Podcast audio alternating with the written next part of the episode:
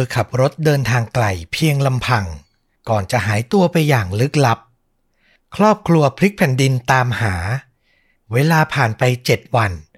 ความหวังกำลังจะหมดลง เชื่อกันว่าเหลือเพียงปาฏิหาริย์เท่านั้น ที่จะพาตัวเธอกลับบ้านได้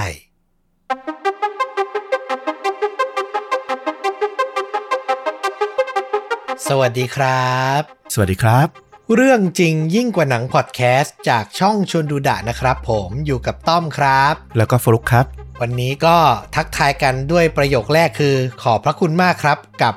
50,000 ซับของชวนดูดะนะครับ ใน YouTube เย่เย่คือโพสต์ฉลองไปแล้วล่ะ แต่ต้องขอมากล่าวอย่างเป็นทางการอีกครั้งหนึ่ง ขอบคุณทุกท่านที่ติดตามกันมาตั้งแต่วันแรก ๆ เลยนะครับ หรือเพิ่งมาติดตามก็ตามก็ยินดีที่ได้รู้จักและหวังว่าจะอยู่ด้วยกันไปยาวๆนะครับผมฟลุกมีอะไรจะบอกคุณผู้ฟังไหมก็ยินดีที่ได้รู้จักกันอีกครั้งนะครับ ไม่ผมกำลังนึกถึงหนังกวนมุนโฮในอันนี้เขายินดีที่ไม่รู้จักแต่ตอนนี้เรารู้จักกันละสำหรับผมนะ เออ อ่านะครับผม เอาล่ะ ก็มีเรื่องให้ชุ่มชื้นหัวใจแล้วก็ต้องกลับมาตั้งอกตั้งใจทำงานเล่าเรื่องเพื่อตอบแทนคุณผู้ฟังให้ได้ดีที่สุดนะครับ และเรื่องราวในวันนี้ของผมนี่ต้องบอกเลยว่า มันเล่าเรื่องย่อไม่ได้เลยครับโอเค คือมันเริ่มต้นเรื่องราวจากการหายตัวไปของสุภาพสตรีคนหนึ่ง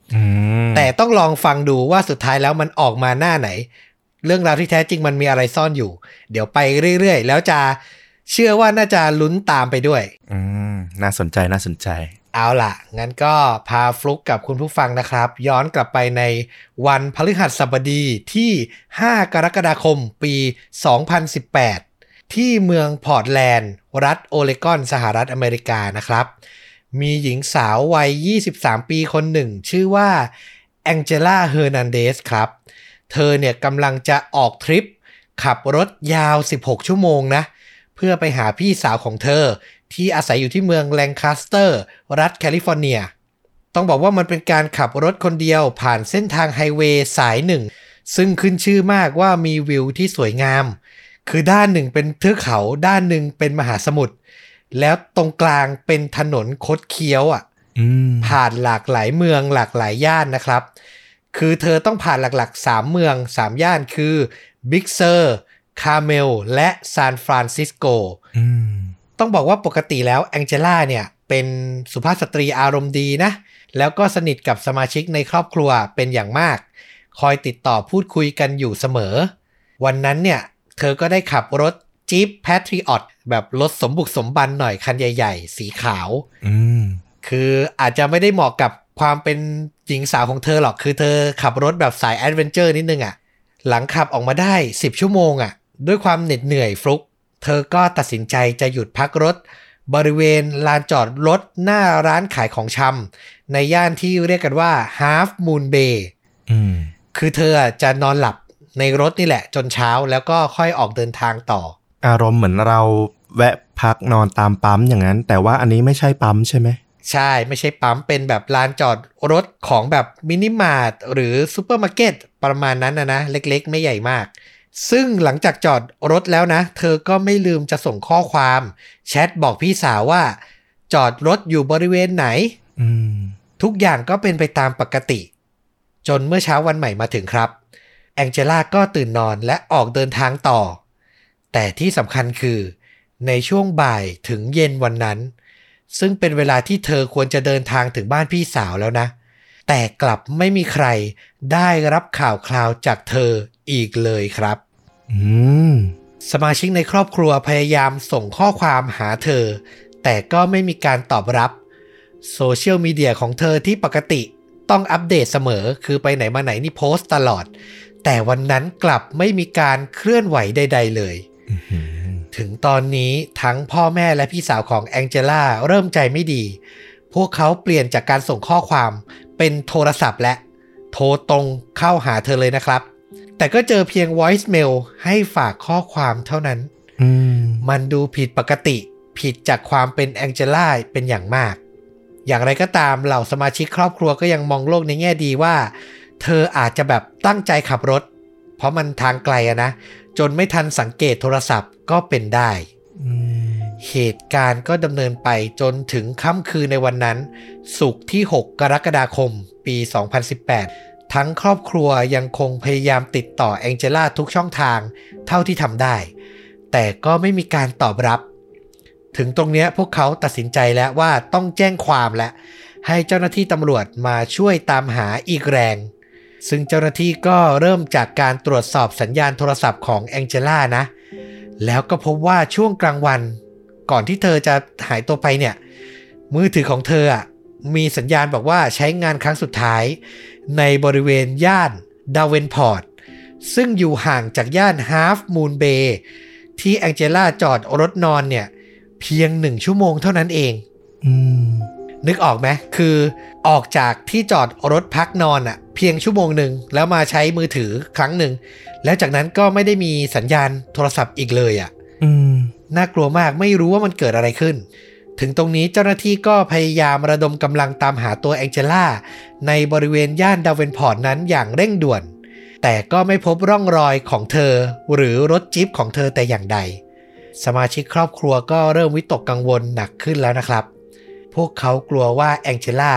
อาจจะจอดรถพักในบริเวณที่ไม่ปลอดภัยมากพอ เพราะว่าพอหาข้อมูลลงลึกไปเรื่อยๆอะก็ทำให้รู้ว่าบริเวณร้านชำอะลานจอดรถนั้นอะที่แองเจล่าจอดอะเป็นที่รู้กันดีว่าไม่ไกลจากนั้นน่ะ เป็นแหล่งซ่องสุมของเหล่าคนไร้บ้านครับอือหือน่ากลัวแล้วนะ ใช่มีคนไร้บ้านอาศัยอยู่แบบปริมาณค่อนข้างเยอะ เป็นแหล่งรวมตัวเลยอะ แต่เมื่อเจ้าหน้าที่ลงไปตรวจสอบพื้นที่จริง ๆ ไปพูดคุยกับเจ้าของร้านนะ เขาก็บอกว่า คนไร้บ้านบริเวณนั้นอะย้ายหนีไปหมดแล้ว คือเขาจัดการแบบว่าเคลียร์ทุกอย่างไปเรียบร้อยนานแล้วอะคือไม่ได้มีอยู่แล้วตรงนั้นอืมสุดท้ายเจ้าหน้าที่ก็เลยต้องตรวจสอบต่อ จนได้ข้อมูลสำคัญครับ นั่นก็คือภาพจากกล้องวงจรปิด ในปั๊มน้ำมันแห่งหนึ่ง ย่านคาร์เมล แสดงให้เห็นว่าแองเจล่านะ ขับรถเข้ามาจอดแวะเติมน้ำมันที่นั่นครับอืมอธิบายอย่างนี้ ย่านคาร์เมลอะห่างจากย่านดาเวนพอร์ต ที่พบสัญญาณใช้มือถือครั้งสุดท้ายนะ ประมาณ1ชั่วโมงอืมและห่างจากบริเวณที่แองเจล่าจอดรถนอนพัก ประมาณ2ชั่วโมงเท่านั้นเองครับ คือสัญญาณสุดท้ายอะมันเกิดขึ้นในช่วงกลางวันน่ะ หลังจากเธอขับรถออกมาจากที่นอนอะ แค่2ชั่วโมงเท่านั้นเอง แล้วก็ไม่มีร่องรอยเธออีกเลยฟลุก อืม คือนึกไม่ออกแล้วว่าไปอยู่ไหน ถึงตรงนั้นเหล่าสมาชิกในครอบครัวนะ รวมถึงญาติพี่น้องของแองเจล่าก็ได้รับข่าว แล้วก็เดินทางมายังบริเวณที่คาดว่าเธอจะหายตัวไป มาทั้งตระกูลเลยพูดง่ายๆ ช่วยกันตามหา ใช่ พวกเขาช่วยตำรวจตามหาตัวเธอ ทั้งขับรถลาดตระเวน รวมถึงมีการใช้โดรน ออกบินตรวจตรารอบๆเทือกเขา ใกล้เคียงถนนไฮเวย์สายหนึ่ง การค้นหาดำเนินไปอะคือเธอหายไปวันศุกร์ใช่ไหมคืนวันศุกร์เริ่มแจ้งความอืมแล้วก็ค้นหาวันเสาร์อาทิตย์ จันทร์ จนมาถึงวันอังคารอะอืมก็ยังไม่มีใครพบร่องรอยของแองเจล่าเลยแม้แต่น้อยครับ เกิน 72 ชั่วโมงนี่ตีไปก่อนได้แล้วนะว่าแบบ ค่อนข้างจะน่ากลัวถึงชีวิตแล้วแหละ ใช่ ถึงตรงนั้นสมาชิกในครอบครัวก็ไม่รู้จะทำอย่างไรและก็ทำได้เพียงตั้งรางวัล ให้กับผู้ที่นำเบาะแสสำคัญเกี่ยวกับแองเจล่ามาให้อะใครนำมาให้นะ รับเงินไปเลย 10,000 เหรียญหรือประมาณ 320,000 บาท ครอบครัวต่างคิดว่าไม่มีทางที่แองเจล่าจะหนีไป หรือไปอยู่ที่ไหนเงียบๆแล้วไม่บอกให้พวกเขารู้ คือด้วยนิสัยลูกสาวของเขาอะ เขารู้ว่ามันไม่มีทางที่จะเป็นอย่างนั้นแน่นอน อืมคือคิดในแง่ร้ายได้ที่สุดเลยว่า มันต้องมีบางอย่างเกิดขึ้น เธออาจจะไปเจอคนที่แบบไม่ค่อยจะดีแล้วก็ลักพาตัว หรือฆาตกรรมเธอ อืม แต่จริง ๆ รถที่เธอใช้เป็นรถจี๊ปมันก็ไม่ได้ดูเหมือนรถทั่วไปเหมือนว่าไม่ได้เจอทั่วไปอยู่แล้วมันไม่มีกล้องวงจรปิดตามถนนทางหลวงอะไรอย่างนี้เลยเหรอ ไม่แน่ใจเหมือนกันแต่ตามข่าวระบุว่าสัญญาณสุดท้าย ที่พบเจอคือที่ปั๊มเลยแล้วก็ไม่เจออีกเลย ก็เข้าใจได้นะ ด้วยความที่แบบ คือในข่าวเขาบอกว่ามันเป็นแบบรีโมทโรดอะ ก็คือถ้าใครฟังตอนเลี้ยวผิดชีวิตอันตรายที่เราเคยเล่านะอืมอืมก็คือรีโมทโรดเหมือนกัน คือถนนที่แบบลัดเลาะไหลเขาอะ่ะ แล้วมันค่อนข้างจะแบบห่างไกลผู้คนนะนะก็อาจจะค่อนข้างยากที่จะมีกล้องวงจรปิดอืมแล้วที่มันแย่ยิ่งกว่านั้นนะ คือแองเจล่ามีพี่ชายครับ ที่เคยหายตัวไปแบบเธอเนี่ย เมื่อหลายปีก่อนน่ะโอ้โหคือครอบครัวเนี้ยเคยประสบเหตุการณ์นี้มาแล้วครับ และมันก็ไม่ได้จบแบบ happy ending เพราะสุดท้ายครอบครัวเฮอร์นันเดสเนี่ย ก็ได้พบว่าลูกชายของครอบครัว คือพี่ชายของแองเจล่าเนี่ยนะ เสียชีวิตแล้ว คือพบเป็นศพอะแต่ในข่าวก็ไม่ได้มีบอกรายละเอียดมากกว่านี้นะ ว่าเขาหายไปเพราะอะไรอะนะครับอืมพอมันมาเกิด เหตุการณ์ในวันนี้อีกครั้งอะ มันก็ทำให้ทั้งครอบครัว เหมือนกลับไปสู่ฝันร้ายอีกอะ และอย่างที่บอกแม้จะผ่านไปหลายวันแล้วที่แองเจล่าหายตัวไป แต่อย่างไรเจ้าหน้าที่ก็ยังคงตามหาเธออย่างมุ่งมั่นนะ นอกจากนี้ยังเพิ่มเฮลิคอปเตอร์ ให้มาบินลาดตระเวน ส่วนครอบครัวก็ช่วยกันทำโปสเตอร์ประกาศตามหาคนหาย ไล่ปิดไว้ทั่วเมืองที่อยู่บริเวณใกล้เคียงทุกเมืองเลยนะ อืม อย่างไรก็ตาม มันก็ยังไม่มีเบาะแส หรือรายงานว่ามีคนพบเห็นรถจี๊ปสีขาว หรือตัวแองเจล่าแต่อย่างใด จนเวลาผ่านไป 7 วันเต็มๆครับ ถึงวันเสาร์ที่ 14 กรกฎาคม ถึงตรงนั้นน่ะ ครอบครัวเริ่มหมดหวัง และคิดถึงจุดจบที่เลวร้ายที่สุดของเรื่องนี้เอาไว้แล้วอืมโอ้โห เจ็บปวดมากอะเรานึกออกเลย คงแย่มาก คือนอกจากว่าเรื่องชั่วโมงที่เขาบอกว่ามันจะเอ่อสามารถระบุได้ว่าอาจจะเสียชีวิตไปแล้วอย่างที่เราพูดไป แล้วก็ครอบครัวมีประสบการณ์เรื่องของพี่ชายมาแล้ว เราว่าอื้อหือเราว่าเขาค่อนข้างจะต้องคิดกังวลมาตั้งแต่วันที่สองที่สามแล้วที่หายตัวไปอะ่ะ แล้วนี่วันที่เจ็ดแล้วที่สุดอะอืมถึงตรงเนี้ย ขออนุญาตพักเรื่องราวการตามหาของฝั่งครอบครัวเอาไว้ก่อนนะ พาย้อนกลับไปวันเกิดเหตุ สุกร์ที่ 6 กรกฎาคม ช่วงเวลาบ่ายๆ ไปดูกันว่าแท้จริงแล้วเกิดอะไรขึ้นกับแองเจล่านะครับ ต้องบอกว่าที่เรากำลังจะถ่ายทอดเนี่ยเป็นบันทึกเหตุการณ์ที่สรุปทั้งหมดหลังจากเรื่องราวจบลงแล้วนะอืมเรื่องราวก็คือในวันนั้น ระหว่างที่แองเจล่ากำลังขับรถมาถึงย่านที่เรียกกันว่าบิ๊กเซอร์ในรัฐแคลิฟอร์เนียเนี่ยนะนะ ถ้าใครเคยได้ยินชื่อนี้ก็จะจำได้ว่ามันเป็น ระบบปฏิบัติการของ Mac อะล่าสุดอะที่ออกมาบิ๊กเซอร์ที่เป็นรูปภูเขาจำได้ไหมอืมอืมอืมอืมนึกออกนึกอ่าออกวอลเปเปอร์จะเป็นรูปภูเขา เราคิดเอาเอง แต่คิดว่าน่าจะใช่นะว่า น่าจะเอามาจากบิ๊กเซอร์แคลิฟอร์เนียนี่แหละ คือเป็นย่านที่แบบ โอ้โห หุบเขา มีภูเขาแล้วก็มีถนนคดเคี้ยวมาก อย่างที่บอกคือฝั่งหนึ่งอะ่ะเป็นเทือกเขาอีกฝั่งเป็นหุบเหวและมหาสมุทรสวยงามมากนะครับ และระหว่างที่แองเจล่าขับรถอยู่บนถนนที่มีเพียงสองเลนสวนกันนั้น เธอก็เจอกับเหตุการณ์ที่ไม่คาดคิด มีสัตว์ตัวเล็กๆ ตัวหนึ่ง ซึ่งบางแหล่งข่าวบอกว่าเป็นกระต่ายนะอืมข้ามถนนตัดหน้ารถของแองเจล่าในระยะกระชั้นชิดอะ่ะอือหือด้วยความตกใจอะ่ะ คือมันเสี้ยววินาทีอะ่ะ เธอตัดสินใจหักหลบอะ่ะ และทำให้รถเสียหลัก พุ่งตกถนนลงสู่หุบเหวลึกกว่า 250 ฟุต หรือประมาณ 76 เมตรครับอือหือรถจิ๊บสีขาวของเธอ พลิกหลายตลบ กระแทกภูเขาและก้อนหิน จนยับเยินไปทั้งคัน ก่อนจะจอดแน่นิ่งอยู่ด้านล่างหุบเหวลึก แองเจล่าสลบไปตั้งแต่เมื่อไหร่ก็ไม่รู้ แต่เมื่อเธอได้สติกลับคืนมา เธอพบว่าตัวเองอะยังติดอยู่ในรถ ท่ามกลางน้ำที่ไหลท่วมเข้ามา จนถึงระดับเข่าแล้วครับอือหือเธอรู้สึกปวดหัวมาก และเมื่อเอามือแตะไปที่ศีรษะตัวเอง แล้วเอามาดู ก็พบว่ามีเลือดเปื้อนเต็มมือไปหมด คือแผลที่ศีรษะเนี่ยค่อนข้างชะกันเลยทีเดียวนะครับ แองเจล่าเริ่มสังเกตไปรอบๆ และพบว่าเครื่องยนต์ของรถอะดับแล้ว และกระจกอะ ปิดสนิทอยู่ทุกด้านอืมเธอพยายามตั้งสติและคิดว่าต้องออกไปจากรถให้เร็วที่สุด แองเจล่าปลดเข็มขัดนิรภัย และควานหาอุปกรณ์อเนกประสงค์ ที่เธอจำได้ว่าเก็บไว้แถวที่นั่งด้านหน้ารถ คือศัพท์ภาษาอังกฤษใช้คำว่า multi tools เราไปเซิร์ชดูมันคือ อุปกรณ์อเนกประสงค์ ฟุกนึกออกไหมที่แบบ มีทั้งมีด มีทั้งที่เปิดขวด มีทั้งไขควง มีทั้งอะไรเงี้ย อยู่ในพวงอันเดียวอะ่ะอ่ามีสวิตช์อะไรอย่างนั้นอะนะ ใช่ใช่ใช่ที่มันรวมๆกันอยู่อย่างนั้น อะ อันนั้นน่ะที่เรียกว่า multi tools นะครับ พอเธอควานหาได้เจอปุ๊บ เธอก็ใช้มันพยายามทุบกระจกรถด้านข้างให้แตก แต่ระหว่างที่ทุบอะเธอก็สะเทือนไปทั้งตัวเลยนะ รู้สึกปวดกระดูก เหมือนกับร่างกายอะจะแหลกสลาย ถึงตรงนั้นน่ะ ในใจเธอคิดถึงพี่สาวที่กำลังจะเดินทางไปหาเนี่ย ที่มีชื่อว่าอิซาเบล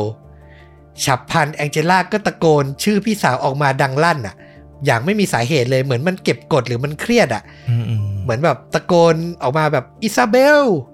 คือมันเป็นคนที่รักที่สุดแล้วเธอนึกถึงตรงนั้นน่ะอืมพอตะโกนออกไปปุ๊บก็เหมือนแบบโล่งขึ้น ตั้งสติกลับมาได้มากขึ้น เธอก็ออกแรงใช้อุปกรณ์ที่หามาได้เนี่ยนะ ทุบกระจกรถซ้ำๆจนแตกครับ แล้วก็ปีนออกมาได้อย่างทุลักทุเล เธอออกนอกรถตกลงสู่ผืนน้ำและค่อยๆว่ายน้ำขึ้นมายังบริเวณชายฝั่งอืมแล้วหมดสติไปอีกครั้งอย่างไม่รู้ตัวเลยครับ คือเหมือนใช้สติเฮือกสุดท้ายอะ่ะกระเสือกกระสนออกมาได้แล้วก็แบบสลบไป พอฟื้นกลับมาอีกครั้งแองเจล่าเห็นว่าตอนเนี้ยยังเป็นช่วงเวลากลางวันอยู่ พระอาทิตย์ยังไม่ตกดิน เธอก็ค่อยๆ เรียบเรียงความคิดและสำรวจตัวเอง ก่อนจะพบว่า เธอได้รับบาดเจ็บทั้งที่หัวไหล่ สะโพก ต้นขารวมถึงแผ่นหลัง รอบๆตัวเธอไม่มีอะไรเลย นอกจากน้ำทะเล ชายหาด หิน ส่วนด้านหลังก็เป็นหน้าผาสูงชัน ที่พอมองขึ้นไป ก็คือไม่เห็นด้านบนเลยด้วยซ้ำอะว่ามีอะไรอยู่มคือสูง 76 เมตรอะ แนวดิ่งคิดดูดิ ประมาณตึกกี่ชั้นนะเจ็ดสิบกว่าเมตรเนี่ย คือเท่าที่เซิร์ชดูคือตึก 1 ชั้นเนี่ยมันสูงประมาณ 3 เมตร 76 เมตรก็คือตึก 25 ชั้นอะอืมโอ้โหอะถ้าคิดคำนวณอย่างเงี้ยนะ ไม่รู้ถูกผิดนะ โอ้โห คิดภาพตามมันคือแบบ โอ้โห สูงมากอะ่ะโชคดีมากอะ่ะที่ตกลงมาแล้วแบบยังมีชีวิตรอดอยู่ถูกไหมคือจะบอกว่าเธอเนี่ยดวงแบบดีสุดๆเลยนะ คือตึก 25 ชั้นตกลงมาเนี่ย จริง ๆ ไม่น่ารอดนะ อาจจะด้วยตัวรถจี๊ปที่มันโครงแข็งแรงมากอะนะโชคดีที่2คือ อย่างที่บอกอะเธอตื่นมาเนี่ยคือน้ำมันหัวเข่าละลองนึกภาพถ้ารถมันไม่ได้ตั้งอยู่ท่าปกติ แต่มันคว่ำอยู่อะเธอจนน้ำตายไปแล้วนะเออคือเธอโชคดีหลายต่อมากนะอืมแต่สุดท้ายอีกมุมหนึ่งก็คือโชคร้ายเหมือนกันที่แบบมาติดอยู่ตรงนี้อะอืมอ่าหลังจากที่แบบมองไปแล้วไม่เห็นแล้วนะว่าบนหน้าผามีอะไรอยู่ เธอก็มองกลับมาที่ซากรถ และเห็นว่าจริง ๆ แล้วมันไม่ได้อยู่ไกลจากเธอนัก ครึ่งหน้าของรถเนี่ยเกยตื้นอยู่ริมชายฝั่ง ส่วนครึ่งหลังเนี่ยจมน้ำทะเลอยู่ เธอสำรวจที่เท้าตัวเองและพบว่ารองเท้าอะหายไป เหลือเพียงถุงเท้าที่สวมอยู่ ความตั้งใจแรก เธออยากจะว่ายน้ำไปที่รถ เพื่อจะนำแกลลอนน้ำดื่ม ที่เธอน่าจะเก็บไว้ท้ายรถนะนะออกมาอืมแต่อย่างที่บอกว่าบริเวณนั้นน่ะ มันจมอยู่ใต้ทะเลอะ คือด้วยอาการบาดเจ็บของเธอเราก็พอเข้าใจนะ เธอพยายามขนาดไหนอะ มันก็เหมือนแบบไม่สามารถนำออกมาได้อะอืมวันสองวันต่อจากนั้นเนี่ยแองเจล่าอยู่ในสภาพแบบเบลอๆอะด้วยอาการบาดเจ็บ แล้วก็ไม่รู้จะทำอย่างไรกับชีวิต คือมันเหมือนคนติดเกาะร้างอะ เธอเดินไปรอบๆหาดบริเวณนั้น เพื่อตามหาร่องรอยของมนุษย์ แต่ก็ไม่เจอ เวลากลางวันนะ หิน มันจะรับแดดจนร้อนถูกไหมอืมคือนึกภาพตามนะ มีหน้าผา มีโขดหินแล้วก็มีหาด เธออยู่บนหินไม่ได้ เพราะมันร้อนมาก กลางวันเธอก็ต้องแบบมาเดินมานั่งอยู่วนเวียนบริเวณชายหาด แต่พอเริ่มเย็นพระอาทิตย์เริ่มตก มันอยู่บนหาดทรายนานๆอะ เท้าเธอมันก็ได้รับบาดเจ็บเหมือนทรายบาดอะ ประมาณนั้นอะ เธอก็ต้องกลับไปอยู่บนหิน สลับไปมาอย่างเงี้ย แถมบางทีก็ต้องหลบพวกแบบปูตัวเล็กๆอะ ที่อยู่ตามทรายอยู่ตามร่องหินน่ะที่มักจะคอยแบบหนีบเท้า หนีบตัวเธออยู่อะคือมันวนเวียนอยู่อย่างเงี้ยจนต่อมาเนี่ยเธอก็ได้ไอเดียคือพยายาม หาก้อนหินหรือร่องหินนะ ที่เธอสามารถปีนได้อะและเธอก็พยายามออกแรงปีนให้สูงขึ้นไปอืมจนพบว่าตัวเองอะอยู่ใกล้หน้าผาที่รถของเธออะตกลงมามากขึ้นนะครับ แล้วเธออะมองไปแล้วสามารถเห็นแสงไฟรถอะวิ่งผ่านถนนไปมาได้แล้วอะอื้อหือโหคือเราว่าขึ้นไปสูงพอสมควรเลยนะ แต่ในข่าวก็ไม่ได้บอกว่าเธอขึ้นไปสูงขนาดไหน แองเจล่าพยายามตะโกนร้องขอความช่วยเหลือ หวังว่าจะมีใครที่ผ่านไปมาได้ยินบ้าง เธอคิดแต่ว่าอยากจะกลับไปพบสมาชิกในครอบครัวที่เธอรัก คือในช่วงเย็นจนพบค่ำเนี่ย เธอจะใช้แรงที่มีอะปีนขึ้นไปอยู่ที่สูง บางครั้งก็แบบหลับอยู่ตรงนั้นเลยนะ จนพระอาทิตย์ขึ้น แล้วอย่างที่เราบอกคือหินเริ่มร้อนแล้วอยู่ไม่ได้ เธอก็จะถลายตัวลงมากลับมาอยู่ที่ชายหาด เป็นอย่างเงี้ยวนไปเรื่อยๆ จนผ่านไป3วันเต็มๆครับกางเกงยีนที่แองเจล่าใส่เริ่มมีรอยฉีกขาดมากขึ้น ถุงเท้านี่ต้องบอกว่าเป็นรูขนาดใหญ่เลยนะ แล้วตัวเธอก็เริ่มรู้สึกว่า ตัวเองน่าจะอยู่ในภาวะขาดน้ำอย่างที่รู้กันนะ ถ้าแบบขาดน้ำแบบ 3 วันนี่คือแบบใกล้จะเสียชีวิตแล้วนะ อยู่ไม่ได้แล้วนะมนุษย์อะแองเจล่าคิดแล้วว่าต้องทำอะไรสักอย่างก่อนที่จะหมดสติไป เธอใช้กำลังเฮือกสุดท้าย เดินสำรวจที่รถ และได้พบ ท่อ คล้ายสายยางสีดำขนาดเล็กนะ ความยาวประมาณ 10 นิ้วอะตกอยู่อืมคือเราคาดเอานะว่ามันน่าจะเป็นแบบ ชิ้นส่วนท่อยางอะไรสักอย่างของเครื่องยนต์ ด้านหน้ารถแต่นแหละที่มันแบบแยกออกมาระหว่างที่แบบรถมันพลิกอะ่ะเอออมแองเจล่าก็เก็บมันไว้ในกระเป๋าเสื้อนะ จากนั้นเธอก็ออกเดินเลาะชายหาด ไปทางใต้ ไกลกว่าทุกครั้งที่เคยสำรวจไป แล้วไม่น่าเชื่อ เธอเดินไปจนกระทั่งได้ยินเสียงน้ำหยดอะอืมเมื่อเธอมองไปรอบๆ ก็ได้พบกับกลุ่มหญ้ามอสอะ ขึ้นปกคลุมหน้าผาบริเวณนั้นอยู่อะอืมแล้วบริเวณนั้นแหละที่มันมีน้ำมาหยดลงมา คือแบบมันไม่ได้หยดแบบถี่อะไรนะก็หยดแบบติ๋งติ๋งติ๋งอะนึกภาพเป็นน้ำค้างอะ เออ ประมาณนั้น แองเจล่าก็เดินไปแล้วใช้มืออะรองหยดน้ำนั้นมา แล้วชิมอะแล้วพบว่าเฮ้ย มันดื่มได้ เธอก็เลยใช้สายยางที่เก็บได้อะรองน้ำอะอืมค่อยๆสะสมจนแบบ ปริมาณมันได้ประมาณหนึ่งแล้วเธอก็ดูดดื่มเข้าไปอะ เธอทำอย่างเนี้ย วันละหลายชั่วโมง เพื่อประทังชีวิตรอดอะอืมคือเราเชื่อแล้วนะว่าแบบคนเราเพื่อเอาชีวิตรอดบางทีแบบอยู่ดีๆสกิลหรือความสามารถที่เราไม่เคยมี มันจะมาเองอะ อืม ต้องบอกว่าความช่างสังเกตของเธอด้วยนะ ทั้งเรื่องของเก็บสายยางที่แบบตกอยู่ได้ แล้วก็ เรื่องของการได้ยินเสียงหยดน้ำการสังเกตว่าเฮ้ยมันน่าจะมาจากมอสที่มันปกคลุมชื้นอยู่อะไรเงี้ยโอ้โห สุดยอด แล้วแบบต้องบอกว่าจังหวะสุดท้ายแล้ว 3 วันแล้วที่ขาดน้ำถ้าไม่เจอนี่คือไม่รอดแน่ๆ และหลังจากนั้นนะที่เจอพบแหล่งน้ำกิจวัตรประจำวันของเธอก็จะวนเวียนอยู่ประมาณนี้ ช่วงเย็นถึงกลางคืน เธอจะปีนหน้าผาขึ้นไปตะโกนขอความช่วยเหลือ หวังว่าเผื่อใครจะได้ยิน และพอเช้ามาถึง เธอก็จะตื่นมาดูพระอาทิตย์ขึ้น แล้วก็ดูหมอกหนาที่ปกคลุมท้องทะเล พอช่วงสายก็จะถลายตัวลงมา เดินมารองน้ำบริเวณหญ้ามอสเนี่ย เพื่อดื่มอืมเธอบอกว่าแต่ละวันผ่านไปอย่างยากลำบาก เพราะกำลังใจอะมันเริ่มเหือดหายไปตามเวลาที่ผ่านไป เธอจินตนาการว่าได้กินอาหารที่ชอบ แล้วคิดถึงหน้าตาคนที่จะมาช่วยเหลือเธอ จินตนาการดูว่าหน้าตาเขาอะน่าจะเป็นอย่างไร คือมันเหมือนเป็นการให้กำลังใจตัวเองอะ คิดเรื่องดีๆ ไว้ว่าเดี๋ยว เอ๊คนที่มาช่วยเราหน้าตาจะประมาณไหนนะ จนวันเวลามันผ่านไปนะฟลุก จากช่วงบ่ายวันที่ 6 กรกฎาใช่ไหมมาถึงวันเสาร์ที่ 14 กรกฎาคมครับ ผ่านไป 7 วันกว่าๆนะ เกือบ 8 วันแล้วนะ ที่แองเจล่าติดอยู่ใต้หน้าผาแห่งนี้ กลางวันวันนั้น เธอเผลอหลับไปบริเวณร่องโขดหิน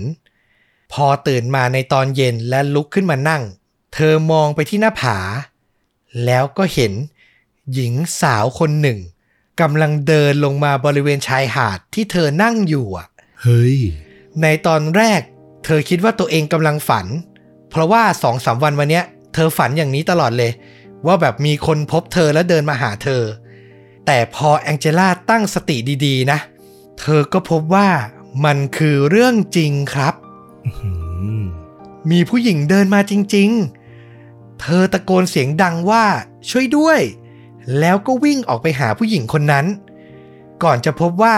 เธอคนนั้นน่ะมากับผู้ชายอีกหนึ่งคน ทั้งสองคนนะ มีชื่อว่าเชลซีและแชดมัวอืมเป็นคู่รักที่ชอบออกเดินทางผจญภัยกลางแจ้ง งานอดิเรกคือปีนเขาและเล่นเซิร์ฟ ต้องบอกว่าวันนั้นน่ะ พวกเขานะตั้งใจจะไปเล่นเซิร์ฟที่หาดแห่งหนึ่ง แต่พบว่าสภาพคลื่นน่ะ ไม่เหมาะที่จะเล่น ก็เลยเดินกลับมา แล้วก็มาพบหน้าผาแห่งเนี้ย เห็นว่าเฮ้ย โอ้โห ด้านล่างน่าสำรวจ ก็เลยพากันไต่หน้าผาลงมาเพื่อจะดูชายหาดอะโอ้โหโชคดีมากเลยนะ แล้วไต่ลงมาก็มองเห็นซากรถจี๊ปแล้วพอเดินมาใกล้ ๆ ก็ได้เจอแองเจล่าในที่สุด ชายหนุ่มอย่างแชทนะ ก็นำน้ำดื่มมาให้แองเจล่ากินก่อนเลย เป็นสิ่งแรก เขาก็ตกลงกับคู่รักก็คือเชลซีนะว่าจะอยู่ดูแลแองเจล่าที่นี่แล้วให้เชลซีอะไปตามคนมาช่วยเหลือ เธอก็แบบปีนหน้าผากลับขึ้นไปนะ แล้วไปยังเมืองที่อยู่ใกล้ที่สุด แล้วก็ได้พบประกาศตามหาคนหายอะ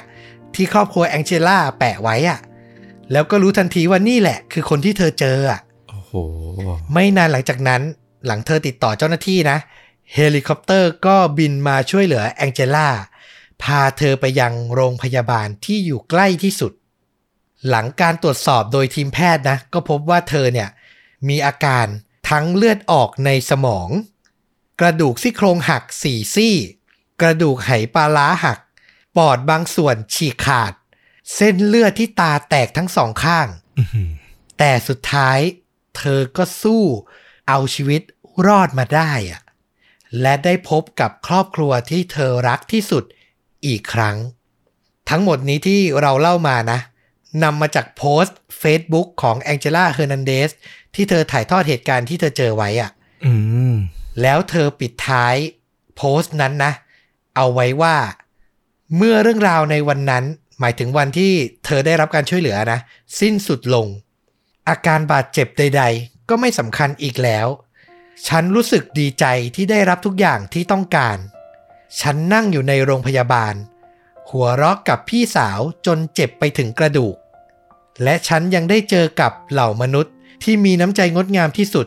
และไม่คิดว่าในชีวิตนี้จะได้เจอ ฉันได้สัมผัสประสบการณ์ที่แปลกประหลาดและน่ากลัว จนไม่คิดว่าจะได้เจออะไรที่ท้าทายกว่านี้อีกแล้วในชีวิต ไม่รู้สิ ทุกคนชีวิตมันช่างมหัศจรรย์จริงอื้อหือๆและนี่คือเรื่องราวของแองเจล่าเฮอร์นันเดสครับ หายตัวไป7วัน แล้วก็กลับมาได้ครับอื้อหือมหัศจรรย์มากนะ คือก็อย่างที่พูดไปอะนะว่า เออ เธอโชคดีแบบหลายอย่างมาก แต่ก็ต้องบอกว่าโชคอะแค่ส่วนน้อยมากๆนะ เราว่าส่วนหลักๆ คือเธอใจสู้แล้วเธอ มีความหวังที่จะรอดชีวิตกลับไปอยู่ตลอดเวลา คือจริง ๆ สภาพเธอที่บอกมาตอนหลังเนี่ย โอ้โห มันหนักมากเลยนะ คือจะลุกจะเดินอะมันก็แบบคงเจ็บปวดไปทั้งตัว แต่เธอต้องแบบเดินหา ทั้งที่นอน เปลี่ยนที่ทั้งหาน้ำอะไรเงี้ย โอ้โห ต้องทนทรมานกับความเจ็บปวดของร่างกายขนาดไหนก็ไม่รู้อะตั้งกี่วันต่อกี่วัน ใช่ไต่หน้าผาด้วยนะ อย่าลืมขึ้นไปตะโกนขอความช่วยเหลือ สุดยอดมาก แล้วก็เกร็ดทิ้งท้ายนิดนึงคือ ถ้าใครจำได้ ผมย้ำอีกทีเรื่องเลี้ยวผิดชีวิตอันตรายที่แบบอารมณ์ใกล้เคียงกันนะ อันนั้นคือครอบครัวคิมที่หลงเข้าไปกลางหุบเขาใช่ไหมอืมคือจะบอกว่ามันเกิดขึ้นในแถบโอเรกอนต่อแคลิฟอร์เนียเหมือนกันเลยอะอ๋อ พื้นที่ใกล้เคียงกัน ใช่ แต่อันนั้นคือกลางหุบเขา แต่อันนี้คือแบบอ่ามาริมริมชายฝั่งนิดนึง ก็คือสุดท้ายก็คืออยู่ในละแวกเดียวกันน่ะ คือโอ้โห รัฐนี้นี่ถนนแถบแถบนี้นี่ น่าจะแบบ น่ากลัวทีเดียวอะ การขับขี่ต้องใช้ความระมัดระวัง เออ จริง ๆ อยากเชิญชวนคุณผู้ฟังนะ ลอง search นะ Big Sur นะ Big ใหญ่แล้วก็เว้น S U R Sur นะ โอ้โห เห็นสภาพของถนนริมผา แล้วตกลงไปเนี่ย โอ้โห สยดสยองแทนเลยจริงใช่ น่ากลัวมากจริง ๆ นะครับ แต่ดีใจนานๆ ได้เล่าเรื่อง happy ending ที เธอก็รอดมาได้นะ มหัศจรรย์มาก ใครอยากเห็นหน้าตาเธอ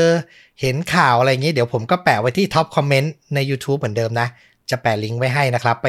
รับชมกันได้ เอาละสำหรับภาพยนตร์นะ ที่อยากจะแนะนำก็ตรงตัวเลยคือพยายามไปหาหนังสไตล์ เอาชีวิตรอดๆอืมแล้วก็ไปเจอใกล้เคียงมากฟลุก เป็นหนังจากประเทศสเปนนะเอาเหรอ ออกฉายในปี 2018 แล้วก็มีใน Netflix เซิร์ชหาได้เลยครับ ชื่อเรื่องนี่ก็แบบน่าดูมากแล้ว ชื่อภาษาอังกฤษคือโซโล่สู้เฮือกสุดท้าย อ๋อ อ่า นึกออกเลยเนี่ยพูดขึ้นมา เคยดูเคยดู อ้าว โอเค นึกออกแล้วนะว่าเคยดูนะครับ ต้องบอกว่าเป็นภาพยนตร์ที่สร้างมาจากเรื่องจริงนะ ของนักเล่นเซิร์ฟคนหนึ่ง ที่แบบออกไปเล่นเซิร์ฟคนเดียวแล้วแบบระหว่างเดินแล้วเผลอพลัดตก ลงไปใต้หน้าผา เหมือนกับแองเจล่าเลย คือต้องบอกว่าเขาอะลื่นถลายลงไปแล้วไปติดอยู่ตรงร่อง คืออีกนิดนึงจะตกผาแล้วแต่แบบไต่ขึ้นมาไม่ได้ สุดท้ายก็เลยแบบกลั้นใจแบบทิ้งตัวเองตกลงไปในน้ำอะ แต่โชคร้ายสะโพกอะไปกระแทกกับหินจนสะโพกหักอะน่าใช่ ก็เลยทำอะไรไม่ได้จนต้องแบบแอบอยู่ในโขดหินในด้านใต้หน้าผานั้น อันนี้คือเล่าไปไม่ได้ spoil เลยนะ อันนี้คือตามตัวอย่างแค่นั้นเลย ใช่ ถ้าดู trailer ก็จะตามนี้เลย มันก็จะมีทั้งเรื่องราวการเอาชีวิตรอด การ flashback ไปดู conflict ในชีวิตเขาอะนะ เรื่องราวแบบความขัดแย้งในครอบครัวหรือกับคนรัก คือคนที่แบบมันมีในมโนสำนึกว่าตัวเองอาจจะไม่รอดนะ มันก็จะกลับไปคิดถึงเรื่องราวที่ผ่านมา ก็น่าจะเป็นดราม่าบวกเอาชีวิตรอดที่แบบค่อนข้างน่าสนใจมากเลยทีเดียวอ่าก็ต้องบอกไว้อย่างหนึ่งแหละว่า หนังเรื่องนี้แม้ว่าเปลือกนอกมันดูจะเป็นแนวเอาชีวิตรอดน่าจะลุ้นระทึกเนาะแต่ว่า โดยตัวเนื้อแท้มันอะเป็นจริง ๆ มันคือดราม่าแหละ แล้วก็วิธีการเล่าเรื่องมันอาจจะแบบไม่ได้หวือหวาชวนแบบลุ้นตามได้ตลอดอะไรอย่างเงี้ย ก็บอกไว้ก่อน เออ ไปดูเป็นดราม่าน่าจะโอเค อีกเรื่องหนึ่งที่เราฟังต้อมมาแล้วเรานึกถึงตั้งแต่แรก ๆ เลยนะ ออกปีฉายปี 2018 เหมือนกัน อืมแล้วก็น่าจะเป็นหนังที่หลาย ๆ คนก็ น่าจะเคยดูมาด้วย แล้วก็คงจะแบบ เออ ฟังมาถึงตอนนี้ก็แบบ น่าจะนึกถึงเรื่องนี้เหมือนกัน เรื่อง Searching อะที่คุณพ่อก็ตามหาลูกสาวที่หายตัวไปอะอ่าจำได้จำได้ เป็นกระแสดังอยู่ช่วงหนึ่ง คือเป็นหนังที่แบบต้นทุนต่ำมากเรา search ดูเนี่ย ทุนสร้างแค่ 8 8 0 0 0 0 เหรียญ แต่ทำรายได้ใน box office ไปทั้งหมด 75.5 ล้านเหรียญ คือเป็นหนังแบบว่าฟอร์มเล็ก แต่แบบโอ้โหกำไรไม่รู้กี่ร้อยกี่พันเท่านะ คือต้องมีอะไรดีอะหนังอย่างเงี้ยนะครับ ไปรับชมได้เลย เอาล่ะโอ้โหก็สองเรื่องสองรสนะ ที่ใกล้เคียงกับเรื่องจริงที่ได้ถ่ายทอดไป ก็เปลี่ยนอารมณ์นะ จากคดีฆาตกรรม เชื่อว่าหลาย ๆ คนน่าจะแบบหลังจากฟังหลาย ๆ ตอนที่เราเคยเล่าไป อย่างเลี้ยวผิดชีวิตอันตรายที่บอกไปเนี่ยก็น่าจะแบบอยากฟังเรื่องประมาณนี้อีก ก็เลยหามาให้ฟังกันนะครับ แล้วก็ถ้าใครชื่นชอบก็ติดตามฟลุกกับต้อมได้ทุกช่องทางเหมือนเดิมนะครับ ทั้ง Facebook YouTube b l o g d i t Spotify และ Apple Podcast อยาก support เราให้เราทำรายการได้นานๆ ก็สมัครสมาชิกช่องทาง YouTube กดปุ่มสมัคร หรือกดลิงก์ด้านล่างคลิปนี้ได้เลยนะครับผมเดือนละ 50 บาท มีพอดแคสต์ตอนพิเศษให้ฟังเดือนละ 1 ตอนทุกเดือนเลยนะครับผม วันนี้ก็ขอลาไปเพียงเท่านี้กลับมาพบกันใหม่ใน episode ต่อๆไป สวัสดีครับ สวัสดีครับ